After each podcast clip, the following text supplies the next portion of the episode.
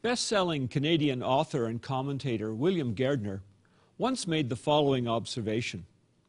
I am persuaded that the health of our entire civilization depends not on the autonomous individual, and certainly not on the state, but on the family, which lies between these two things and is our primary value-generating entity and source of freedom, privacy, and meaning. That meaning and the importance and privileged status of the family is being eroded before our eyes. Gairdner correctly identifies the institution of the traditional family as being critical for a society's survival and is now under threat due to a malicious effort aimed at its destruction.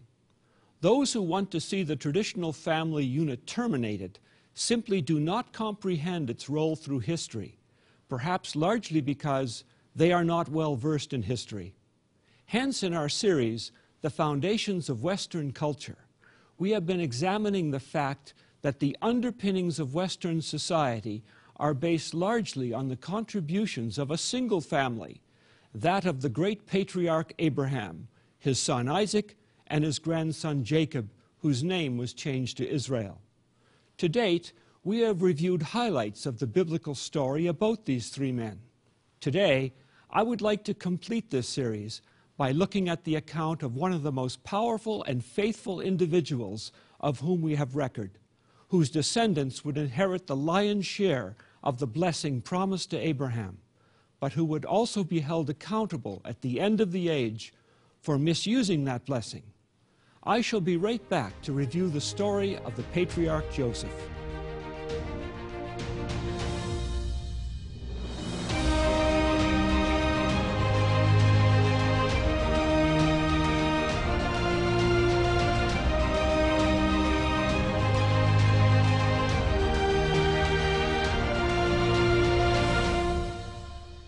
Joseph's father, Jacob, had spent 20 years in northern Mesopotamia working for his uncle Laban, his mother Rebekah's brother. He had been sent there to protect him from the wrath of his brother Esau, from whom Jacob had stolen the inheritance, and also to find a wife from his own people. He eventually returned to Canaan and his father Isaac. Now a very different person, Jacob was much humbler, faithful to God, and very wealthy in terms of livestock and servants. He also had 11 sons and at least one daughter. Joseph would have been about six years old when his father Jacob returned to Canaan. It was also in that same year that his mother Rachel died, giving birth to the youngest of Jacob's children, Benjamin. The next mention of Joseph is an incident 11 years later, likely in the year 1865 BC. Joseph was now 17 years of age. He appears to have been particularly close to his father, who trusted him for correct updates on the massive family enterprise. His early tendency to inform his father about his brother's misdeeds caused him to be hated by his siblings. Joseph, being 17 years old, was feeding the flock with his brothers, and Joseph brought a bad report of them to his father. Now Israel loved Joseph more than all his children because he was the son of his old age. Also, he made him a tunic of many colors. But when his brothers saw that their father loved him more than all his brothers, they hated him and could not speak peaceably to him. Obviously, his brothers harbored a considerable level of jealousy, given the favoritism Israel was showing to Joseph. And they could be ruthless, as we saw in an earlier program when Simeon and Levi, with their men, had attacked Shechem and destroyed it to avenge the rape of their sister by a prince of that city. To make matters worse, God started to work with Joseph and gave him prophetic dreams, which Joseph related to his father and brothers in a rather undiplomatic manner. Now Joseph had a dream, and he told it to his brothers, and they hated him even more. So he said to them, Please hear this dream which I have dreamed. There we were, binding sheaves in the field. Then behold, my sheaf arose, and also stood upright. And indeed your sheaves stood all around and bowed down to my sheaf. And his brothers said to him, Shall you indeed reign over us? Or shall you indeed have dominion over us? so they hated him even more for his dreams and for his words. The dreams were indeed prophetic and were revealing a future event that his father and brothers would later come to see. But Joseph, though a very decent and honest young man, did not perceive how this revelation was impacting his brothers. Instead of impressing them, he got a very different reaction. And Israel said to Joseph, Are not your brothers feeding the flock in Shechem? Come, I will send you to them. Please go and see if it is well with your brothers and well with the flocks, and bring back word to me. So he sent him out of the valley of Hebron, and he went to Shechem. Now when they saw him afar off, even before he came near them, they conspired against him to kill him. Then they said to one another, Look, this dreamer is coming. Come therefore, let us now kill him and cast him into some pit and we shall say, Some wild beast has devoured him. We shall see what will become of his dreams. But Reuben heard it, and he delivered him out of their hands, and said, Let us not kill him. And Reuben said to them, Shed no blood, but cast him into this pit which is in the wilderness, and do not lay a hand on him, that he might deliver him out of their hands and bring him back to his father. So it came to pass when Joseph had come to his brothers, that they stripped Joseph of his tunic, the tunic of many colors that was on him. And they took him and cast him into a pit. And the pit was empty, there was no water in it. And they sat down to eat a meal.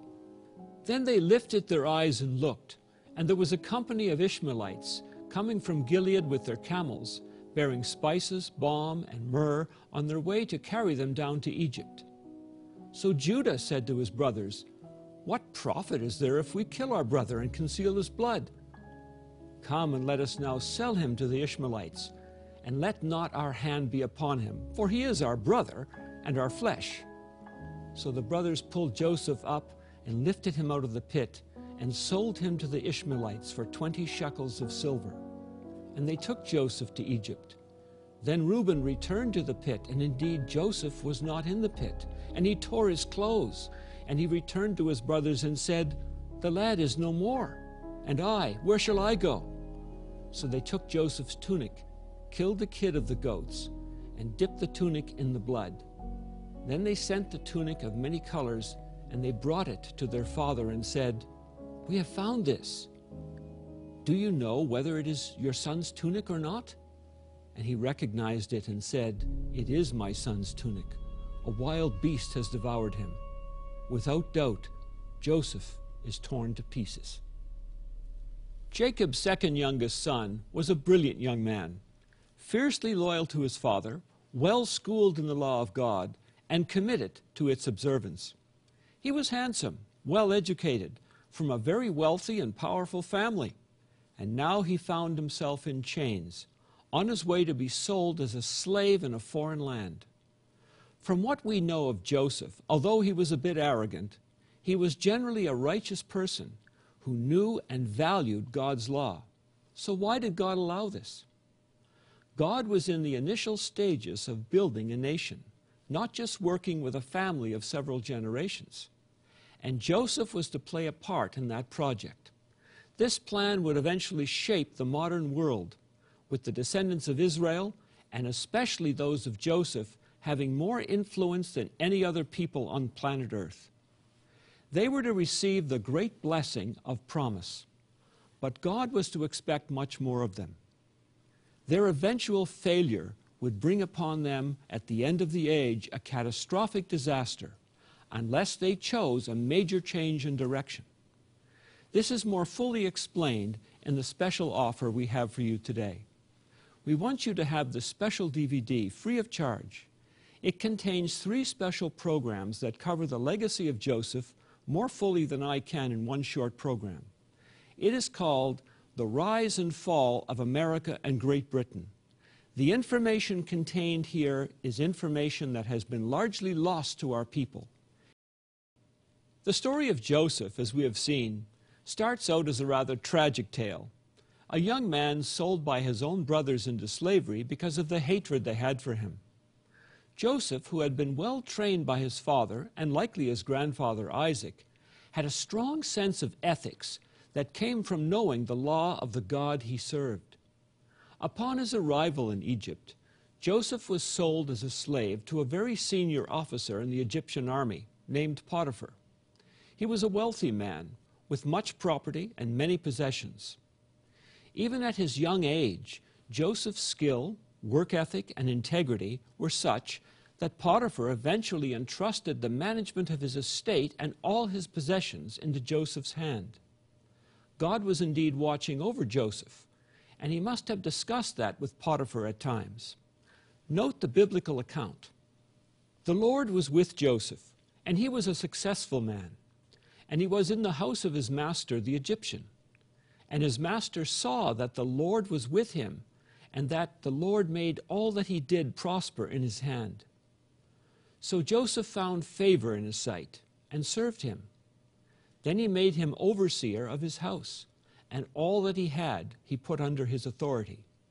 So it was, from the time that he had made him overseer of his house, and all that he had had, that the Lord blessed the Egyptian's house for Joseph's sake. And the blessing of the Lord was on all that he had in the house and in the field. Thus he left all that he had in Joseph's hand. Potiphar trusted Joseph implicitly. Joseph, however, was a handsome young man, and he caught the eye of Potiphar's wife. Now Joseph was handsome in form and appearance, and it came to pass after these things that his master's wife cast longing eyes on Joseph, and she said, Lie with me. But he refused, and said, How then can I do this great wickedness and sin against God? So it was as she spoke to Joseph day by day. Potiphar's wife was likely an attractive lady herself. Our present society might say that Joseph should have taken advantage of this proposition. But Joseph was a man of integrity, for whom God's law was of prime importance. What was the result of this situation? Angered at being rejected, Potiphar's wife lied and told her husband that Joseph had attempted to assault her. This must have been a shock to Potiphar, who would have known it was out of character for Joseph. But she framed Joseph well, and he was sent to the king's prison. Psalm 105, verse 18, speaks of this. They hurt his feet with fetters, and he was laid in irons. If this had been you or me, we might have been discouraged enough to ask ourselves, What's the use of obeying God? I've been faithful, and as a result, I was sold as a slave, lied about, and now in prison with absolutely no one to turn to. Yet Joseph, despite heartrending sorrow, never seemed to lose his commitment to put God first, even in the worst of trials. God, no doubt, had been testing Joseph, and it appears he was pleased. Even in prison, his character was such that the prison warden knew Joseph could be trusted as a valuable servant. But the Lord was with Joseph and showed him mercy, and he gave him favor in the sight of the keeper of the prison. And the keeper of the prison committed to Joseph's hand all the prisoners who were in the prison. Whatever they did, it was his doing. The keeper of the prison did not look into anything that was under Joseph's authority because the Lord was with him and whatever he did, the Lord made it prosper. Joseph had been in this prison for several years when two new prisoners were added. They were two members of Pharaoh's household one, the chief baker, and the other, the chief butler, which was a very senior position. The warden put them under Joseph's charge. The biblical account tells us that one night each of these two men had a dream and each sensed the dream was significant, but no interpreter was available to explain it to them. Joseph offered to seek his God's help in the interpretation. And they said to him, We each have had a dream, and there is no interpreter of it. So Joseph said to them, Do not interpretations belong to God? Tell them to me, please. The butler and baker each related their dream to Joseph the details of which you can read in Genesis chapter 40. Joseph interpreted the dreams, indicating that in three days the butler would be fully restored to his position, but also that in three days the baker would be hanged. Joseph appealed to the butler to remember him before Pharaoh so he might be released. All came to pass, but alas, the butler, once restored, forgot to mention Joseph to Pharaoh. Two additional years passed by. In all this time, Joseph remained faithful to God, a remarkable example of a trustworthy servant. He was now no longer the cocky young man bragging about his dreams, but a hard-working, faithful man, full of integrity and loyal to God under any condition. He was now of a character that God could use. Eventually, the descendants of Joseph were entrusted with the great birthright promised to Abraham. But as with all of God's blessings, they are conditional upon becoming and remaining obedient to Him. Moving away from God moves us away from His protection and opens a path to destruction. These stories are a message of promise, but they also contain a message of warning.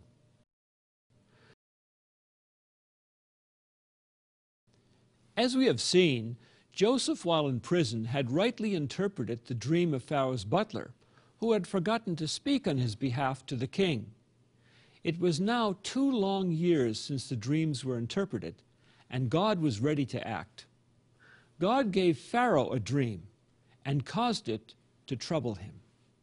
Then it came to pass at the end of two full years that Pharaoh had a dream, and behold, he stood by the river.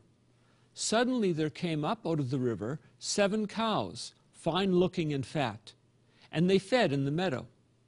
Then behold, seven other cows came up after them out of the river, ugly and gaunt, and stood by the other cows on the bank of the river. And the ugly and gaunt cows ate up the seven fine looking and fat cows. So Pharaoh awoke, and indeed it was a dream. Now it came to pass in the morning that his spirit was troubled, and he sent and called for all the magicians of Egypt and all its wise men. And Pharaoh told them his dreams, but there was no one who could interpret them for Pharaoh. Then the chief butler spoke to Pharaoh, saying, I remember my faults this day. When Pharaoh was angry with his servants and put me in custody in the house of the captain of the guard, both me and the chief baker. We each had a dream in one night, he and I. Each of us dreamed according to the interpretation of his own dream. Now there was a young Hebrew man with us there, and we told him, and he interpreted our dreams for us. And it came to pass just as he interpreted for us. So it happened. He restored me to my office, and he hanged him. Then Pharaoh sent and called Joseph, and they brought him quickly out of the dungeon, and he came to Pharaoh. Thirteen years after he was sold into slavery, and after terrible trials, Joseph was now standing before the most powerful king on the earth at that time. He was asked directly if he could interpret the dream. Joseph responded that he could not, but that his God could. So Joseph answered Pharaoh, saying, it is not in me. God will give Pharaoh an answer of peace. Now, of course, we know that Joseph would have been praying intensely as Pharaoh was telling him the dream. And God inspired not only an interpretation, but also a solution for Pharaoh to implement to save his country. Joseph explained that the dreams meant that the land would experience seven years of great plenty with large crops which would be followed by seven years of near total crop failure and drought. He advised on a strategy, and Pharaoh immediately saw the wisdom of the plan. God then caused Joseph to be elevated as the de facto ruler of the empire. So the advice was good in the eyes of Pharaoh and in the eyes of all his servants. And Pharaoh said to his servants, can we find such a one as this, a man in whom is the Spirit of God? Then Pharaoh said to Joseph, Inasmuch as God has shown you all this, there is no one as discerning and as wise as you. You shall be over my house, and all my people shall be ruled according to your word. Only in regard to the throne will I be greater than you. And Pharaoh said to Joseph, See, I have set you over all the land of Egypt. And he had him ride in the second chariot which he had. And they cried out before him, Bow the knee. And so he set him over all the land of Egypt. Joseph was now effectively the prime minister, responsible for the day to day operation of the government in the empire. Now, at the age of 30, his character refined by God over 13 long years, Joseph would be God's instrument to save Egypt, but even more, to save his family. He was given a wife, and they had at least two sons Manasseh, the oldest, and Ephraim, the younger. After seven years of plenty, terrible crop failures and famine struck the region. In Egypt, food was available because Joseph had stored one fifth of the crop for each of seven years. Food was even sold, likely at a high price, to the nations around Egypt, literally bringing a river of gold into the nation. Pharaoh grew more powerful. After two years of famine, Israel, Jacob, sent all of his sons except Benjamin down to Egypt to buy food. They ended up actually appearing before Joseph. Although he recognized them, they did not realize he was the brother they betrayed. Joseph tested them to see if their hearts had changed. He had Simeon arrested and held until they came back with his full brother Benjamin. You can read this remarkable story in Genesis chapter 42 to 48. Joseph eventually identified himself to them, provided for the whole family to move to Egypt, and was reunited with his beloved father Israel. The brothers were terrified that Joseph would seek revenge when Israel died. But note Joseph's answer. Joseph said to them, Do not be afraid, for am I in the place of God? But as for you, you meant evil against me. But God meant it for good, in order to bring it about as it is this day, to save many people alive. Now, therefore, do not be afraid. I will provide for you and your little ones. And he comforted them and spoke kindly to them. Most of Jacob's sons were, at this time, anything but examples of righteousness. But God would see his purpose achieved. He was in the process of creating a new nation that would come out of Egypt in a later Exodus, and he planned to make special provision for Joseph's children. As Israel lay very ill, close to the time of his death, Joseph brought to him his two sons, Manasseh and Ephraim. By now they were young men. Israel took his right hand and put it on the head of the younger, and his left hand on the head of the older.